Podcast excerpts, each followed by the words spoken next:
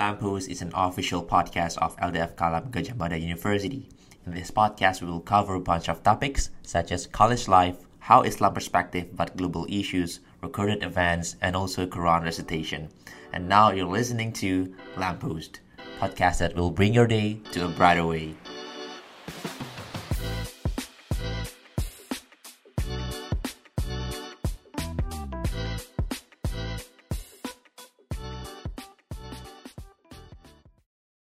Assalamualaikum warahmatullahi wabarakatuh.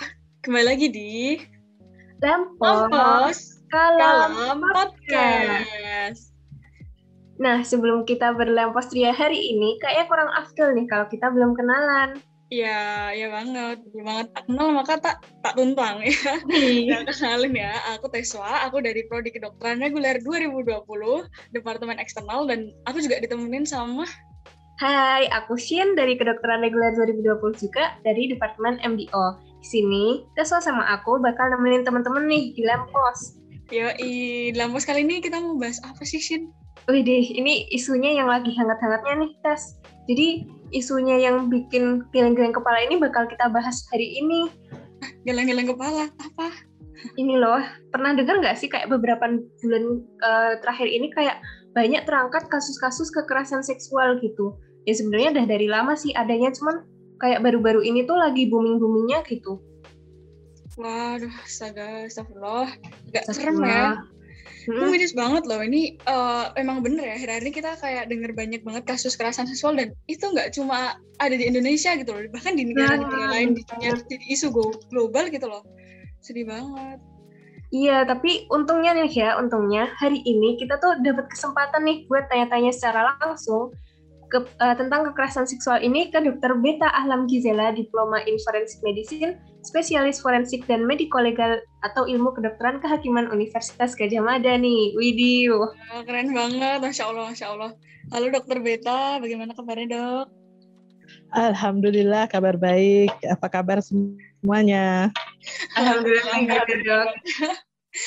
Eh, baik dokter ini sebelum mulai diskusi nih dok, eh, apa eh, nanti eh, di sepanjang diskusi eh, enaknya mau di- eh, dipanggil apa ini dok? Apa apakah ada panggilan lain yang dokter inginkan atau dokter beta? Nah, gimana ini dok? Eh, karena saya alumni FK UGM, saya saya dulu masuk tahun 90 ya. Jadi kalau tadi ngena, memperkenalkan eh, kedokteran 2020 betul nggak sih? Iya betul. Iya, Eh, benar. saya ya saya kakaknya lah gitu ya kan nggak jauh ya. Wah nggak jauh sekali. Dipanggil kakak aja gimana? Waduh, boleh dokter. Boleh. Oke, berarti Kak Beta ya, berarti dok. Oh, iya. Oke. Oke, mungkin sebelum kita mulai Kak, boleh dijelaskan nggak Kak Beta tentang eh, ranah kerjanya ini sebagai spesialis forensik dan mediko legal? Soalnya jujur dari saya sama Tesla juga kayak eh, belum tahu ya ini tuh sebenarnya tentang apa sih gitu. Oke, ya em, saya kebetulan ya eh, di di ilmu kedokteran forensik dan medical legal itu eh, subspesialisasinya di forensik klinik.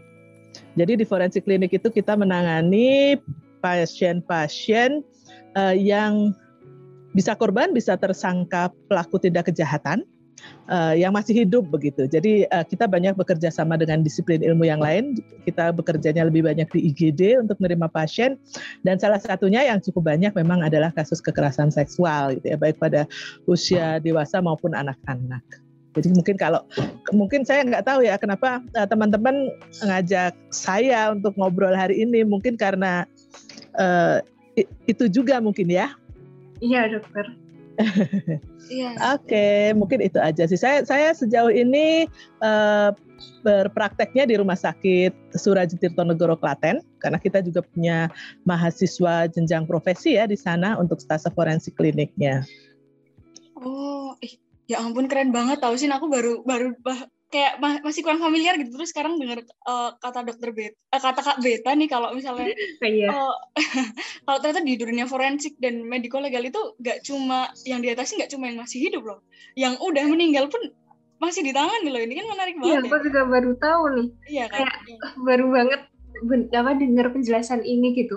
Iya, ini mungkin pasti yang pada denger nih langsung jadi kayak, waduh, uh, kayaknya ini kita perlu lihat-lihat kayaknya siapa tahu pengen ke situ kan arahnya besok iya masya allah banget Nah, mungkin langsung aja nih kan uh, sesuai dengan topik pada hari ini yaitu uh, kekerasan seksual nih Nah sebenarnya kalau dari definisi dulu ini uh, sebenarnya yang dimaksud dengan kekerasan seksual itu sendiri dan uh, juga tindakan apa saja sih yang sebenarnya bisa kita kategorikan sebagai kekerasan seksual itu apa saja ya Oke, okay. um, sebetulnya tergantung kita mau pakai definisi yang dibuat oleh siapa ya. Tetapi bahwa pada garisnya, pada garis besarnya itu kan uh, kekerasan seksual itu tidak selalu fisik begitu ya, tetapi juga di situ uh, termasuk verbal, termasuk jadi ada ada istilah-istilah pelecehan dan sebagainya. Tapi semua itu masih dalam dalam satu ranah uh, suatu tindakan yang tidak disuka, tidak dikehendaki dan itu menimbulkan dampak yang tidak nyaman yang sifatnya ke uh, me me mengandung unsur uh, seksualitas gitu. Jadi uh, tidak jangan dibayangkan selalu uh, perkosaan uh, yang ada seksual intercourse tidak selalu seperti itu. Oh iya ya berarti sebenarnya tuh kalaupun kita kalau mendengar kekerasan seksual kan langsung apa ya kesannya pemerkosaan ya, tapi ternyata ada banyak hal bentuk lainnya gitu ya dok. Bahkan iya. Uh, kalau yang lewat digital itu juga termasuk ya dok? Oh, iya. termasuk ya termasuk uh, bahkan uh, kalau mungkin kalau teman-teman juga mengikuti kasus beberapa waktu yang lalu yang uh, pelakunya juga perempuan gitu ya menggunakan benda-benda uh, yang bisa sangat beragam itu kan juga kekerasan seksual juga gitu. Oh gitu ya. Berarti oh memang ya berarti ini pikiran saya juga jadi terbuka gitu. Kita harus hati-hati ya agar tidak melakukan tindakan-tindakan yang ternyata mungkin bikin mereka tidak nyaman dalam hal uh, ada unsur seksualitasnya gitu ya Kak Beta. Betul sekali. Jadi uh, di situ juga ada unsur ini ya apa uh, ke, ke mau apa ya mau atau atau kerelaan begitu ya. Hmm. Jadi itu itu kan yang jadi isu ya. Sehingga nanti akan berbeda juga bagaimana itu pada usia dewasa dan anak-anak gitu ya. Yang namanya uh, consent itu apa persetujuan kerelaan itu kan hanya bisa diungkapkan oleh yang dewasa gitu ya. Jadi kan kalau misalnya uh, mungkin teman-teman uh, mengenal ada kok kok uh, masih usia anak-anak dia mengalami uh, apa pelecehan seksual begitu ya yang kemudian uh, di, dikatakan orang itu suka sama suka kok gitu. Nah itu pada anak-anak tidak dikenal yang begitu. Oh iya iya jadi ini mengenai ini aja ya kompeten tidaknya seseorang itu di mata hukum untuk membuat persetujuan itu yang membedakan juga mana itu masuk kekerasan seksual mana itu masuk kerelaan Oh ya, benar juga ya Kak Beta kan anak-anak juga belum bisa memutuskan segitunya ya seperti orang dewasa. Oke, Betul mungkin sekali. Ya, mungkin saya juga jadi penasaran nih Kak Beta. Kan biasanya kalau ada kekerasan seksual tuh ada kayak investigasinya gitu. Nah, sebenarnya hmm. tuh bukti apa saja sih yang diperlukan untuk menjatuhkan hukuman gitu pada terdakwanya itu? Apakah misal ada instrumen medis seperti rekam medis atau pemeriksaan medis tertentu yang bisa menjadi uh, alat bukti gitu, baik itu pada korban maupun pelaku, Kak? Oke, ya uh, sebetulnya untuk semua tindak uh, pelanggaran hukum ya itu kan alat bukti itu sama gitu ya ada lima macam alat bukti nah uh, lima macam alat bukti itu ada kesaksian uh, dari saksi ya yang orang yang melihat mendengar peristiwanya itu. Kemudian uh, bisa dari keterangan ahli, keterangan ahli di sini ahli apa pun yang dia menjelaskan memeriksa suatu barang bukti lalu diminta penjelasannya secara ilmiah bagaimana barang bukti itu terkait dengan peristiwa yang sedang di diusut gitu ya, yang sedang sedang diadili. Kemudian yang berikutnya itu uh, surat. Nah, kalau surat ini uh, ahli tadi tidak tidak uh, duduk bersaksi gitu ya, tidak memberikan keterangan, tapi dia menuliskan. Nah, ini yang surat ini ya dokumen-dokumen tertulis termasuk di situ misalnya uh, seorang dokter diminta untuk membuat laporan medis, surat keterangan medis, visum et repertum, itu masuk di sana. Termasuk jika ada suatu kasus yang memang memaksa uh, harus rekam medisnya dihadirkan pun itu juga masuknya dalam uh, surat. Ya. Kemudian ada lagi keterangan uh, petunjuk, ada petunjuk ya. Jadi uh, setelah petunjuk baru keterangan terdakwa. Jadi ada lima itu untuk semua kasus sebetulnya. Nah, sedangkan untuk kasus kekerasan seksual sendiri itu eh, saksi korban ada, ya, dia ada di sana. Kemudian sebetulnya ada saksi ter terdakwanya ya. Tapi kan ini dua orang yang pasti akan memberikan keterangan yang saling berlawanan. Nah, maka di sini kan perlu uh, pembuktian lainnya. Pembuktian lainnya itu antara lain pembuktian medis dan itu yang uh, di, kita melakukan pemeriksaan kemudian menuliskan hasilnya dalam bentuk tertulis. Biasa kita menyebut visum et repertum sebetulnya uh, tidak harus menyebut seperti itu juga. Yang penting prosedur uh, pembuatannya uh, dan otentisitas uh, dari bukti yang kita tuliskan itu ada kekuatan hukumnya itu bisa digunakan dalam persidangan. Dan jika dibutuhkan dokternya juga diminta hadir ke persidangan untuk memberikan kesaksian ahli. Mungkin garis besarnya seperti itu. Hmm. Oh. Pernah bayangkan di sini ya. Dan itu visum et repertum itu yang tadi itu ya, yang tentang bukti dari uh, secara rekam medisnya tentang kekerasan seksualnya itu tadi, itu nggak cuma bisa dilihat di pelaku ya dok ternyata? Eh nggak cuma bisa dilihat di korban ya dok ternyata? Iya, iya. Uh, jadi uh, yang yang biasanya melapor kan korbannya ya. Uh, tetapi hmm. ada kasus juga yang uh, di apa digerebek gitu ya, sehingga uh, pelakunya juga sekalian dibawa diperiksa sekaligus korban dan pelaku dua-duanya dilakukan pemeriksaan. Bisa juga setelah pemeriksaan korban didapatkan uh, sisa material biologis dari uh, tersangka pelaku kemudian dicarilah pelakunya, baru pelakunya diperiksa kemudian untuk dicocokkan. Benar nggak nih yang yang meninggalkan bekas di di korban ini, entah itu berupa ejakulat, entah itu berupa debris gitu ya, itu uh, adalah si tersangka tadi. Jadi mencocokkan identitas.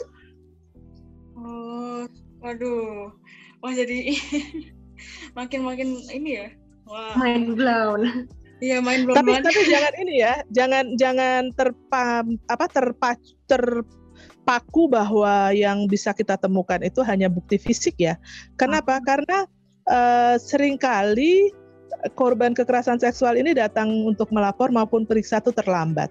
Jadi uh, jangan lupa untuk memeriksa dampak psikologisnya, ya. Sehingga kita memang di sini, kenapa tadi saya tanya, ini ada selain dari kedokteran ada enggak? Itu karena kita selalu bekerja interprofesional tim. Ya, jadi psikolog kita libatkan di sana, uh, perawat juga kita libatkan di sana.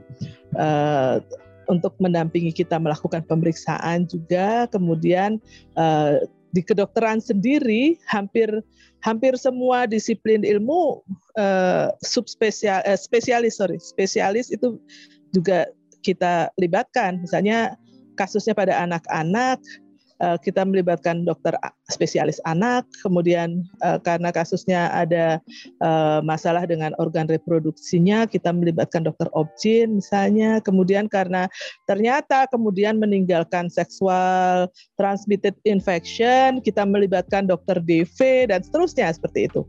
Ya, belum lagi pada saat mereka mengalami kekerasan itu kekerasan fisik yang lainnya juga juga bisa terjadi. Saya bahkan pernah mendapatkan pasien itu masuknya dengan cedera kepala berat. Ternyata dia korban perkosaan. Jadi ini memang harus dikerjakan multidisipliner. Dan juga sudah uh. miliki ini ya dok kriteria kalau misalnya uh, lukanya terjadi seperti ini seperti ini kemungkinan adalah telah terjadi tindakan itu atau gimana? Uh, kalau sebetulnya random ya. Kenapa? Karena pada saat uh, terjadi kasus uh, kekerasan seksual itu bisa yang melibatkan kekerasan fisik, uh, bisa yang melibatkan ancaman. Kalau ancaman kan kita mendapatkan bukti kekerasan fisiknya minimal ya, tetapi bahwa uh, korbannya sangat ketakutan uh, sehingga dia tidak berani melawan. Bahkan sering kali ancaman-ancaman itu uh, apa ya salah diartikan uh, jadi uh, mungkin mungkin nanti tolong diedit ya kalau saya menjelaskannya agak berputar. Jadi gini, banyak anak-anak ya, usia anak nih, artinya di bawah 17 eh, tahun ke bawah.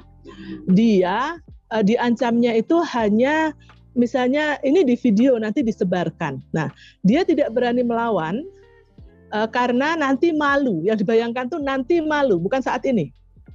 Jadi karena dia takut nanti jadi malu kalau videonya ini diedarkan, maka dia lalu menuruti keinginan pelaku. Jadi ini terkait dengan kompetensi seseorang untuk mengambil keputusan ya, mengambil uh, keputusan apa yang dia harusnya malu, apa yang tidak. Uh, kemudian yang berikutnya ada juga yang memang dilemahkan dengan diberi obat misalnya. Jadi tanda kekerasan fisiknya minimal, nggak kadang nggak ada, gitu ya karena dia dalam kondisi setengah sadar. Nah ini jadi kalau dikatakan bahwa uh, ada ciri-cirinya, enggak juga sih gitu ya. Oh, iya. Tetapi bahwa semua pemeriksaan forensik itu berbekal ketelitian. Jadi kita memang harus sangat teliti baik dalam anamnesis maupun dalam pemeriksaan sehingga kejanggalan-kejanggalan itu bisa kita tangkap. Oh begitu ya dok. Jadi sebenarnya dari karena tadi memang berbagai macam ya uh, bentuk-bentuknya. Jadi um, memang dari investigasinya pun bisa menemukan hasil yang berbeda juga pula gitu. Nah um, iya. nih dokter dalam prosesnya untuk mendapatkan bukti rekam medis itu sih dokter. Itu kan uh, seorang maaf lagi tadi Kak Beta emang manggilnya. Nah itu uh, dalam perhatikan dalam mem memperoleh rekam medis itu dok, itu kan perlu memperhatikan okay. etika ya, ya Kak ya. Jadi mm -hmm. etika apa saja sih Kak sebenarnya yang perlu diperhatikan uh, seorang tenaga medis ataupun orang yang besok berkutat di hal itu. Gitu, Oke, okay.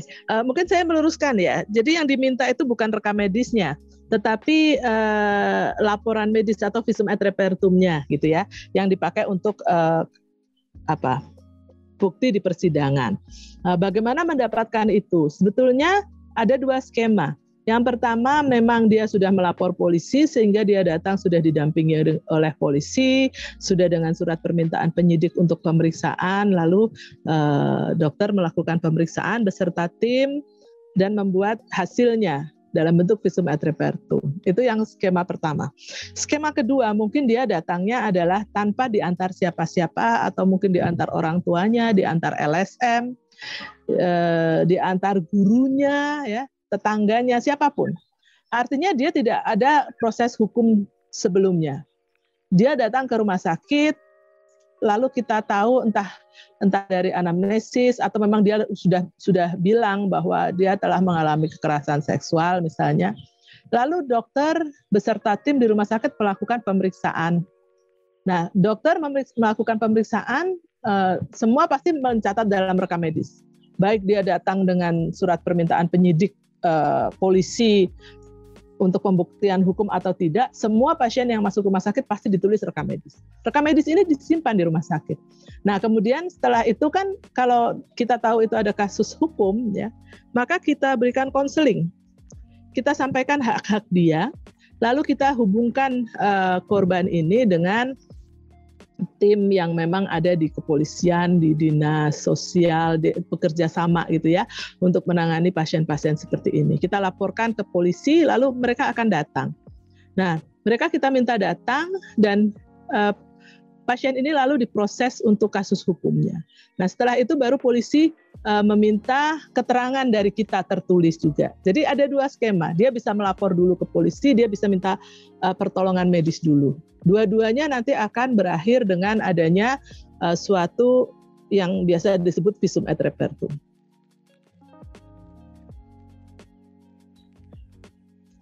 Oh, jadi uh, seperti ini ya dok. Um, uh, memang bisa lewat uh, dua jalur, jadi tidak langsung ke uh, ke bagian medis gitu, bisa dari polisi itu diarahkan gitu ya?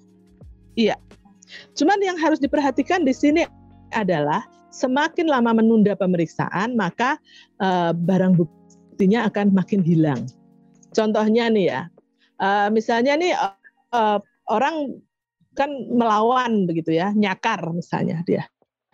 Dia karena melawan, dia nyakar atau dia sempat narik uh, nolak bajunya, narik gitu ya. Ada yang kita tadinya harusnya dapat fiber di sela-sela jarinya misalnya, kita dapat debris di bawah kukunya. Tetapi karena sudah cukup lama dia sempat cuci tangan dan sebagainya kan habis nih, hilang, ya kan? Belum lagi nanti misalnya ada sexual intercourse, ada ejakulat di sekitar uh, uh, daerah uh, anogenital. Terus dia pengen buang air besar, pengen buang air kecil, akan dicuci habis itu. Maka juga menjadi uh, hilang begitu ya. Jadi semakin lama menunda pemeriksaan, maka barang buktinya juga akan makin hilang. Itu yang harus diperhatikan. Jadi semua yang mendapatkan pasien dengan kasus uh, kekerasan seksual ataupun kekerasan apa pun yang mungkin itu juga melibatkan kekerasan seksual, maka pemeriksaan yang segera, pengambilan sampel itu yang diutamakan. Proses hukumnya nanti belakang. Oh iya begitu ya dok. Begitu ya Kak Beta ya. Oke. Okay. Panggil dok juga nggak apa-apa kok. Oke. okay. Kak Beta aja Kak, biar deket ya. Oke, okay, yuk. Oke, okay, tadi kayaknya tuh Kak Beta sempat ngomong juga nggak sih yang ada trauma, ada apa ya uh, dampaknya ke korban dari kekerasan yeah. seksual. Ya. Yeah. Nah, sebenarnya seperti apa sih yang dampak yang dirasakan korban kekerasan seksual itu? Misal uh, ada secara fisik maupun mental ya kak kalau tidak salah tuh. Oke. Okay. ya kalau fisik tentu uh, tergantung dari ini ya uh, kekerasan apa apa saja yang dia dapatkan? Seperti tadi saya contohkan saya bahkan pernah dapat kasus itu nggak tahu kalau awalnya itu nggak tahu kalau dia korban kekerasan seksual yang karena dia masuknya dengan cedera kepala. Karena memang kepalanya dibenturkan ke tembok dan dia masuknya memang gejalanya adalah cedera kepala, berat. Tetapi ada juga yang memang karena tadi yang saya sampaikan hanya diancam gitu ya sehingga nggak ada ke kekerasan fisik yang berarti. Mungkin tangannya dicengkeram begitu ya, tetapi nggak yang uh, sampai berbekas eh, luka-luka uh, gitu nggak ya. Nah, uh, mengenai apakah ada ada bukti di daerah anogenital, tergantung juga ya uh, seberapa ke, uh, kekerasannya itu dilakukan. Ya, tadi kan sudah di, disampaikan juga di awal ya, bisa bisa penetrasi, bisa ada ejakulasi, bisa dengan jari, bisa dengan alat yang lain gitu ya, sehingga uh, beragam juga. Tapi di sini bahwa uh, yang harus diperhatikan masalah fisiknya tadi kan bisa mengalami healing kecuali misalnya pada himen gitu ya. Kalau himen kan kalau robek ya nggak nggak menyatu lagi gitu ya. Tetapi uh, lalu mengalami uh, penyembuhan dalam artian mengering gitu ya lukanya. Nah uh, mungkin terjadi uh, kehamilan bisa jadi. Mungkin terjadi uh, penyakit menular seksual ya. Penyakit menular seksual itu kan tidak hanya tidak hanya yang gonore gitu, tapi bisa juga kan HIV gitu ya yang yang ber, berkepanjangan menjadi AIDS dan seterusnya. Uh, bisa ditreatment bisa. Uh, apakah bisa sembuh sempurna belum tentu, gitu ya. Nah, uh, bahwa penanganannya ini kan tidak hanya selesai di satu kali datang dia. Nah, dia harus datang berulang-ulang untuk treatment berikutnya.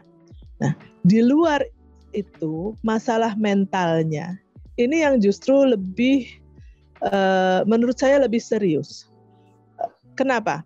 Karena uh, respon orang terhadap suatu stres itu kan beragam. Begitu juga dengan uh, pasien korban kekerasan seksual. Bisa jadi pada saat kita ketemu di awal, uh, kondisi dia tampak diam, uh, tampak tenang, tidak tidak tidak menunjukkan gejolak yang terlalu begitu ya. Tetapi sebetulnya trauma mentalnya itu ada dan kalau itu tidak ditangani dengan baik justru makin makin berat gitu ya. Sehingga kalau kita lihat panduannya memang dia harusnya konseling berulang begitu ya, diikuti perkembangannya. Jadi healing prosesnya itu tidak hanya pada fisik tetapi juga pada mental. Bahkan untuk kekerasan seksual yang tidak disertai kekerasan fisik yang berarti begitu ya, yang tanpa sexual transmitted infection, itu masalah mentalnya itu jauh lebih sulit menyembuhkannya daripada masalah fisiknya. Mungkin itu? Hmm, benar benar. Jadi uh, bahkan traumanya ini tuh uh, bisa stay di korban itu nggak cuma uh, dalam waktu yang singkat tapi bisa selama-lamanya dan bisa destruktif ya dok ya ke keluarga, yeah. ke ekonominya di masa depan, ke masa depannya gitu ya dok ya. uh, dan termasuk pada ketakutan-ketakutan dia uh, dan jangan salah ya korban kekerasan seksual tidak selalu perempuan ya bisa juga anak laki-laki. Nah, yang ini kemudian bisa juga berakibat disorientasi seksual. ya. Jadi sebenarnya nggak uh, cuma perempuan aja sih ya yang bisa kena. Jangan dikira laki-laki yeah. yang bisa kena gitu ya dok ya. Ya harus semuanya tuh bisa ya berarti. Hmm. Nah sebenarnya kalau tadi juga sempat dibahas disinggung oleh dokter tadi kan ada treatment gitu kan. Nah sebenarnya yang sesuai nih untuk korban-korban uh, uh, kekerasan seksual ini itu treatment seperti apa sih dok? Uh, baik uh, misal dari segi medisnya, semisal yang sampai fisiknya kena tadi, uh, maupun dari dukungan moral dan juga sosial kepada korban itu treatmentnya bagaimana? Oke, okay. kalau yang medisnya mungkin kita lebih apa ya lebih mudah karena uh, obatnya tuh jelas gitu ya panduannya kan jelas. Kemudian uh, dia harus di follow up kapan? Kalau kemudian didapatkan hasil ada uh, penyakit ini lalu di treatmentnya apa? Itu kan jelas ya. Kemudian misalnya ada kehamilan di sana juga Uh, kalau dia korban perkosaan kan uh, jika kehamilannya itu masih fase di awal kurang dari 40 hari kan diizinkan untuk dilakukan aborsi tentu sesuai aturan hukum yang berlaku. Itu jelas gitu ya. Tetapi tentang uh, kondisi mental ini kan sangat individual maka di situ dukungan sosial sangat diperlukan dari keluarganya juga kemudian dari lingkungan uh, dan tadi eh, seperti apa pun kondisinya di awal, tetap harus dikawal untuk eh, masalah psikologisnya. Ah, hmm, begitu ya dok. Um, jadi sebenarnya sudah, oh, gimana sih coba? Mungkin kalau misalnya dari kita dok, apa yang bisa kita berikan itu sebagai dukungan pada korban-korbannya? Kan kita juga mungkin nggak semuanya udah ada kompetensinya gitu, cuma masyarakat umum. Oke, okay. ya uh, sering kali masyarakat itu uh, apa ya keluarga pasien itu tidak ingin memproses hukum karena malu, hmm. gitu ya jadi uh, saya pernah dapat kasus anak kecil uh, masih anaknya itu lima tahun. Ibunya itu saya rayu untuk ini di kasus di proses hukum itu sulit sekali. Alasannya satu, kalau sampai kasus ini diproses, orang sekampung akan tahu anak saya tidak perawan. Nah, nah jadi uh, yang saya bilang tadi bahwa uh, dampak fisiknya itu lebih sederhana dibanding dampak psikologisnya. Bahkan ini anak lima tahun loh yang belum paham tentang apa yang terjadi pada dirinya ya istilahnya. Jadi dia cuma responnya ketakutan, sedih, sakit itu ya, cuman itu. Tapi ibunya ini nggak mau itu diproses hukum karena takut tadi nanti orang sekampung tahu anak saya sudah tidak perawan. Nah jadi eh, kondisi-kondisi ini yang yang sebetulnya perlu dukungan sosial eh, bahwa menghadapinya tidak bisa sendiri menghadapinya harus bersama-sama. Kalau korban dibiarkan menghadapi sendiri, ya pasti dia akan memilih menarik diri dan merutuki dirinya, sedih, menyerah. Nah, keluarga pun tadi bermacam-macam kondisinya. Jadi memang ini uh, isu yang yang mengkhawatirkan dan perlu dukungan semua pihak untuk uh, bersama-sama membela gitu. Uh, iya benar juga sulit juga ya kalau misalnya memang mereka tuh harus um, dilaporkan gitu tapi ternyata terhalang oleh stigma-stigma masyarakat gitu. Betul, iya. Yeah. Oke, okay, mungkin uh, Tesla ini kita kayaknya perlu deh buat ini. Habis ini tuh kita harus uh, apa ya? Istilahnya kalau ada kejadian-kejadian kejadian kayak gini tuh kita harus tanggap ya biar uh, kita tuh bisa bikin lingkungan di mana semua orang tuh bisa melaporkan dengan nyaman gitu.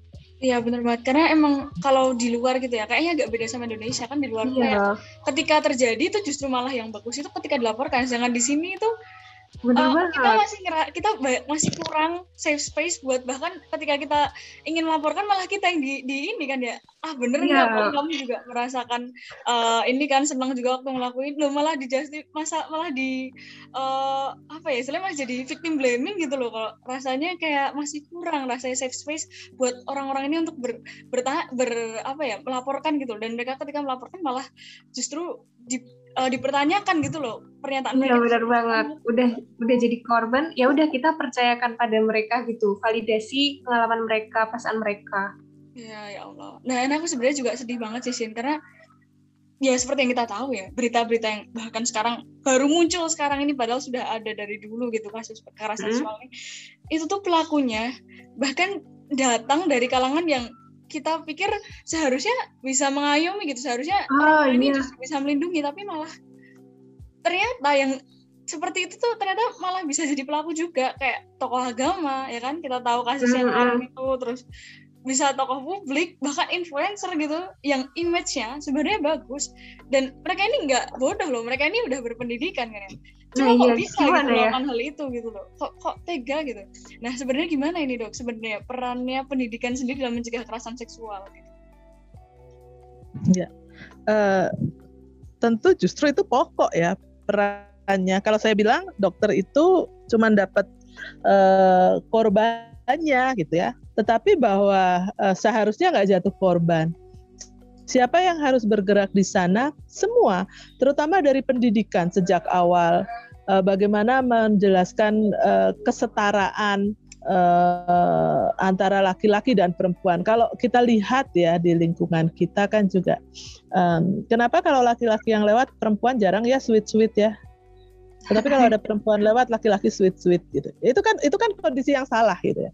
Itu kan yang salah, kondisi yang salah. Dan ini harus diperbaikinya dari mana ya? Dari pendidikan. Pendidikan itu di mana? Di keluarga, di masyarakat, di sekolah, gitu ya. Bagaimana uh, membuat orang itu menghormati perempuan. Gak ada kok satu manusia pun itu yang gak dilahirkan dari seorang ibu. Semua kan dilahirkan dari seorang perempuan. Dan ini yang ini ini inti mendasar yang kita harus harus uh, apa ya harus kenalkan ulang kepada anak-anak bagaimana dia menghormati seorang perempuan. Uh, ketika uh, orang itu menghormati uh, perempuan, senakal apa pun, seiseng apa pun, sebandel apa pun, dia akan menghormati itu sebagai sosok yang yang harusnya dijaga. Nah ini yang harus kita tumbuhkan.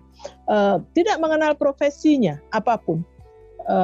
Kalau masa ini lebih ke moralitas ya. Jadi ketika uh, nilai perempuan itu menjadi agung di suatu komunitas, maka dia akan dijaga. Tetapi ketika nilai perempuan itu di situ dianggap rendah, dia akan menjadi objek. Sehingga terjadilah ini kasus-kasus pelecehan ini. Jadi jangan jangan kita terlalu muluk-muluk untuk bicara hal-hal yang um, apa ya kalau istilah orang Jawa itu ndaki-ndaki ya muluk-muluk tadi ya membicarakan hal-hal yang tinggi yang apa tapi hal yang mendasar ini loh untuk menghormati sesama manusia, menghormati seorang perempuan ini belum terjadi ya kita nggak bisa mengharapkan kekerasan seksual ini hilang. Uh, berarti memang saling menghormati itu udah kunci ya kak ya. Nah mungkin iya. Ya karena kita eh, udah satu lagi ya nggak boleh nggak boleh memandang perempuan sebagai objek itu loh. Oh iya benar jadi, juga. Jadi itu yang yang uh, yang kita harus bukan bukan perlu pengakuan enggak karena karena memang harusnya manusia itu ya semuanya subjek gitu baik laki-laki maupun perempuan gitu sehingga saling menjaga. Oke berarti saling menghormati, saling menjaga dan semuanya tuh sama-sama ya sama-sama manusia di sini. Nah, Kak Beta, sebenarnya saya juga penasaran nih, kan kita udah bahas dalam hal pendidikan secara umum gitu ya. Nah, gimana uh -huh. kalau uh, hubungannya sama yang berkaitan dengan nilai Islam? Uh, apakah uh -huh. ada gitu uh, hubungannya antara pendidikan agama dengan pencegahan kekerasan seksual ini? Oke, okay.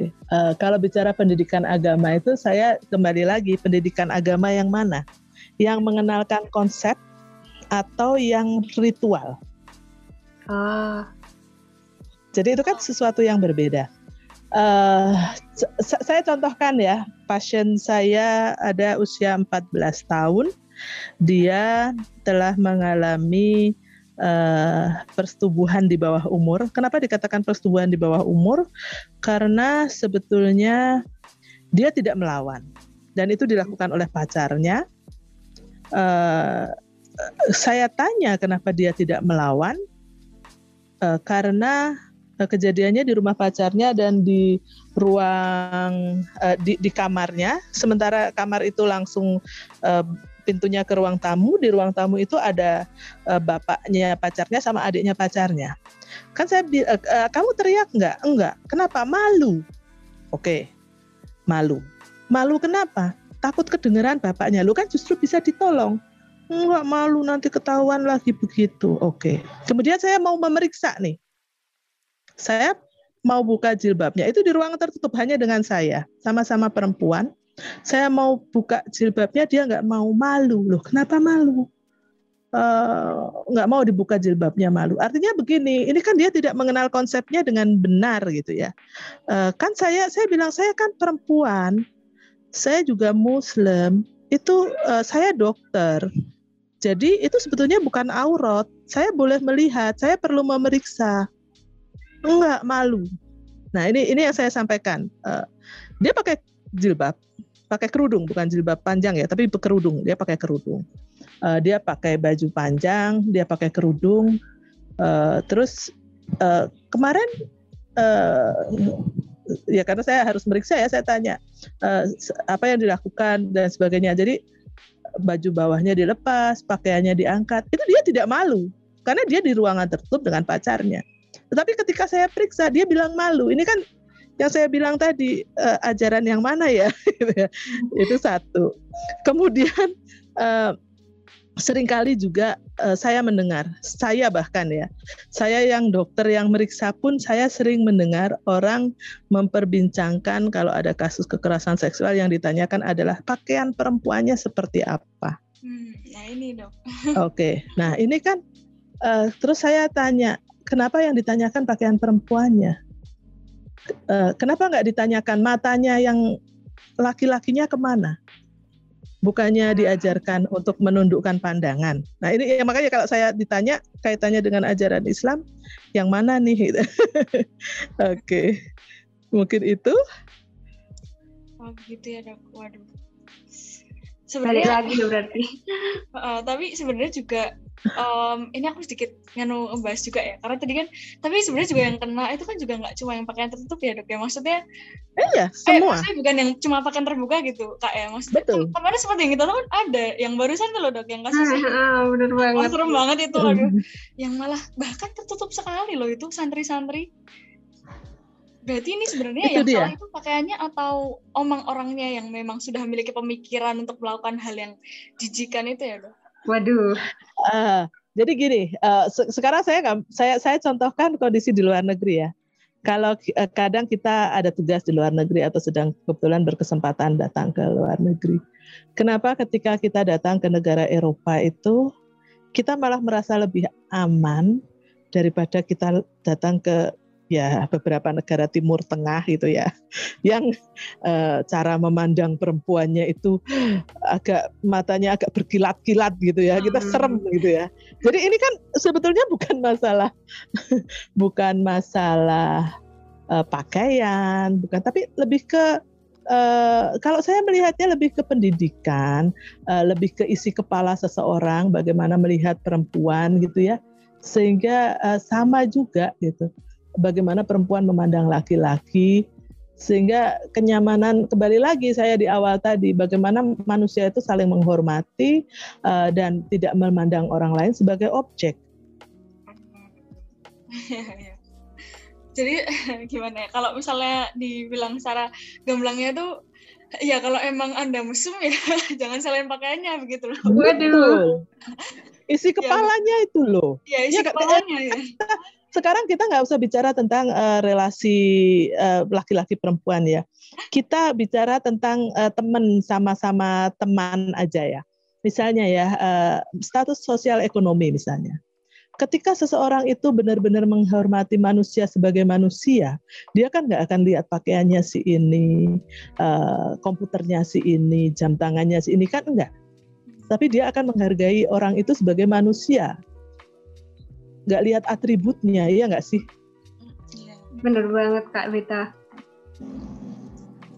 Jadi uh, ini uh, kalau saya tarik lagi Uh, sebenarnya kita sudah diajarkan nggak kurang-kurang ya mungkin teman-teman yang uh, 2020 ini sudah dikenalkan juga tentang humanity ya di bioetik gitu ya banyak hal sebetulnya sudah dikenalkan tetapi mungkin uh, apa yang kita dapat di bangku sekolah dengan di luar sana kadang nggak match juga. Atau yang dikenalkan di bangku sekolah itu terlalu teoritis sehingga uh, yang di lapangan yang dia lihat itu ya nyontoh aja dari sekelilingnya gitu ya. Dan ketika sekelilingnya memberikan contoh tidak baik ya yang kita lihat yang tidak baik mungkin itu ya yang kita jadi uh, secara tidak sadar sebetulnya pandangan pandangan-pandangan seperti itu menular turun temurun gitu ya di lingkungan masing-masing. Oke, okay, berarti uh, gimana sih kalau misalnya aku tarik kesimpulan secara singkat aja nih ya dari uh, yeah. yang bukan kesimpulan sih dari yang barusan dokter omongkan ini, ini mengenai pendidikan ini berarti sebenarnya lebih lebih pentingnya tuh karena dia ngaruhnya ke ini ya bagaimana dia tuh me, membentuk pola pikir dan juga moral dari seorang karakternya itu lebih daripada hanya teori gitu. Ya kan dari pendidikan agama tadi. Betul.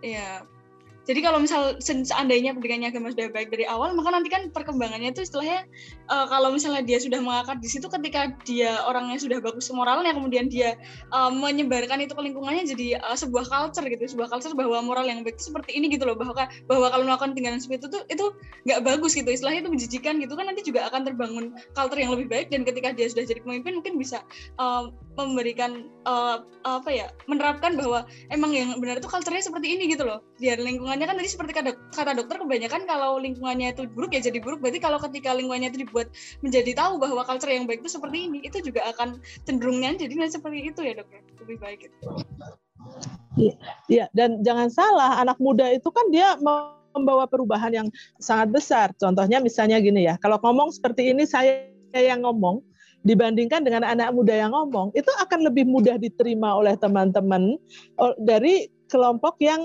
peer ya, yang yang seusia. Iya kan? Jadi uh, membuat perubahan itu tidak harus menunggu uh, Anda menjadi dewasa, lebih dewasa lagi, menjadi pemimpin, enggak. Di setiap step itu kita punya pasar masing-masing gitu. Dan itu harus segera dimulai. Oke, berarti dari diskusi-diskusi tadi kita yang udah kita bahas itu ternyata kekerasan seksual itu bisa terjadi pada siapa saja ya kak tanpa memandang uh, latar belakangnya, pendidikannya dan lain-lain. Gitu nggak sih tes? Iya betul ya. sekali. Dan tadi juga um, ternyata juga ketika misalkan sudah terjadi pun ini ya apa uh, ada banyak uh, bukti yang bisa digali gitu. Dan itu uh, bervariasi dari berbagai bentuk tindakan kekerasan seksual uh, yang dialami oleh korban. Dari segi medisnya pun tadi juga ada dan nggak cuma dari sisi pelaku eh dan nggak cuma dari sisi korban tapi juga si pelakunya juga nanti bisa ada uh, buktinya gitu. Iya apalagi uh, yang ditinggalkan tuh nggak cuma bukti-bukti fisik ya tapi juga kayak ada trauma pada korbannya. Makanya penting banget ya bagi kita untuk ada awarenessnya, ada memberikan dukungan pada korban. Ya kayak paling enggak ya bisa dengerin gitu lah, bisa mendengarkan mereka dan kita uh, kayak percaya dengan cerita mereka begitu ya sebenarnya. Yes, istilahnya memvalidasi perasaan yang mereka alami itu. Ya jangan malah jadi victim blaming. Bener banget. Nah oke. Okay. Dan nah, jangan lupa pesan sponsornya ya, pesan sponsornya jangan lupa buru-buru diperiksakan. Oh iya supaya benar ya secepatnya. Karena uh, kapan pun dia memutuskan untuk melapor itu bisa dilakukan, tetapi untuk mengumpulkan barang bukti itu terbatas waktunya. Oke, berarti semakin cepat melapor, semakin bisa ini semakin lebih bisa ditangani dan lebih terpecahkan, masa lebih terbuka gitu ya maksudnya dokter. Uh, gini gini, melapor dengan periksa itu sebetulnya dua hal yang berbeda gitu ya karena pilihannya dia bisa melapor dulu, bisa periksa dulu. Kalau Oh. dia masih berpikir entar dulu untuk melapornya, periksa dulu aja supaya eh, barang-barang buktinya tadi udah diambil, udah di swab, udah dikumpulkan ya, eh, dimasukkan dalam rekam medis. Sewaktu-waktu dia melapor ke polisi, eh, polisi meminta hasil pemeriksaan, pemeriksaannya sudah dilakukan. Oh, wah. Oke, oke, wah. Oh, ini berarti kalau misalnya teman-teman yang dengerin mungkin tahu atau pernah eh, mengalami gitu, ya berkata dokter Beta ya langsung sebelum mungkin sebelum lapor dengan periksa dulu kita bisa punya bukti yang lebih kuat untuk ketika nanti dilaporkan ya dok ya. Kemudian ini dok, em, mungkin sebagai closing statement juga ini eh, menurut dokter ini kan ya, dokter seorang pendidik dan juga spesialis dalam medico legal dan forensik, ada tidak dok pesan yang ingin disampaikan eh, untuk para pendengar podcast yang ini yang ya mungkin kebanyakan nih kaum muda, terutama juga untuk mahasiswa kesehatan, untuk mencegah terjadinya kekerasan seksual selain tadi juga mengingatkan untuk eh, melakukan pemeriksaan dulu sebelum ketika nanti melapor. Adakah pesan lain yang ingin dokter sampaikan? Eh, saya ingin teman-teman lebih aktif untuk terlibat dalam pendidikan reproduksi. Eh, kalau teman-teman di bidang kesehatan ya, lebih aktif eh, meng- mengadvokasi kesehatan reproduksi sehingga eh, adik-adik kita yang yang memang belum kompeten mengambil keputusan itu tidak salah eh, memutuskan melakukan sexual intercourse tanpa dia mengetahui apa saja konsekuensinya. Mungkin itu yang yang harus kita eh, jadikan eh, apa ya program untuk pencegahan ya. Kalau tadi melaporkan udah kejadian betul nggak sih? Iya, Ya benar banget Kak Beta. Nah, ya. Oke, mungkin- Jadi ketika seseorang itu tahu risikonya kan dia akan berpikir berulang untuk melakukan. Baik Kak Beta, berarti memang kuncinya tuh di pendidikannya itu ya. Ini bisa banget Betul nih tes. sekali. Oke, ini bisa banget nih tes buat kita terapin habis ini ya. Nah, mungkin eh, ini sebenarnya diskusinya udah seru banget ya dan masih pengen nih buat explore-explore lagi karena masih ada banyak topik yang masih kita explore, bisa kita explore gitu ya. Tapi karena keterbatasan waktu, sayangnya kita udah harus eh, mencukupkan untuk sesi kali ini. Dan eh, terima kasih banyak kepada Dokter Beta, Kak Beta, yang udah mau sharing gitu ya di Lempos kita kali ini. Senang banget diskusinya tadi. Widih, keren lah. Terima kasih banyak eh, nih Kak Beta. Wah, Aku jadi banyak tahu loh ini tentang forensik juga loh. Keren banget forensik dan. Berasa detektif ya. Berarti ini ya guys, jangan saya, lupa untuk saya, periksa. saya dengan senang hati mengundang teman-teman untuk untuk invite eh, teman-teman juga untuk bergabung di forensik. Masih luas Aduh. sekali eh, apa yang bisa kita kerjakan. Aduh, ini tanda-tanda jalan ke masa depan nih, tes. Gimana ini? kamu ini jangan, siapa tahu ya kamu 10 tahun lagi gitu ya tiba-tiba jadi ininya dokter beta. Waduh, kok amin ya? Aduh, Oke oke. Oke semoga sesi kita kali ini bisa meningkatkan awareness kita semua ya terkait kekerasan seksual ini. Jika eh, biar kita kalau misalnya see something gitu, ada kekerasan seksual, kita pasti selalu say something. Jadi nggak cuma ngelihat aja, kita juga bertindak. Ya benar banget. Jadi eh, semoga harapannya setelah eh, para pendengar ini eh, mendengarkan eh, podcast ini bisa eh, memiliki keberanian yang lebih untuk em, me- jika melihat suatu atau mengalami suatu untuk jangan takut untuk melapor dan juga memeriksakan diri karena hal itu bukan hal yang tabu tapi dengan kalian berani untuk memeriksa diri artinya kalian em, telah apa ya telah memiliki suatu eh, apa ya kekuatan yang lebih gitu karena artinya kalian bisa berani untuk eh, menghadapi situasi yang eh, udah menimpa kalian. Bener banget. Terus kayak ada sesuatu yang kurang nggak sih kalau kita tuh menutup eh, podcast Lampos ini tanpa Eh, mungkin ini sih Sin, kalau misalnya teman-teman ngerasa eh, dengan dengerin Lampos ini ya meskipun aku dan Sin masih kayak belegeduk gini ya. belegeduk. semoga ya semoga teman-teman tetap bisa merasakan manfaatnya dan juga Amin. kalau amin. memang benar dirasa manfaatnya monggo kalau misal mau follow Lampos ya Lampos Lam Kalam Podcast insya Allah eh, konten-kontennya akan terus diupdate dengan hal yang bermanfaat gitu. Nah, bener banget nih. Kalau aku sih rasanya jelas bermanfaat ya. Tadi diskusinya aja seru banget. Udah seru, bermanfaat lagi, kurang apa. Nah, tapi ada sesuatu yang juga perlu di-follow nih selain lempos kita tuh. Apa nih? Apa nih? Jadi LDF Kalam tuh punya Instagram namanya at LDF Kalam UGM. Nah, jangan lupa di follow biar nanti tahu kalau ada info lempos selanjutnya, nggak ketinggalan lagi nih. Kalau aku udah sih. Aduh, Wih, aku juga dong, jangan follow. Nah, yuk follow. Oke, nah karena ini udah di penghujung acara, mungkin cukup sekian dari kami. Saya Shin. Saya Teswa. Sampai, Sampai jumpa, di Lempos selanjutnya. Wassalamualaikum warahmatullahi wabarakatuh.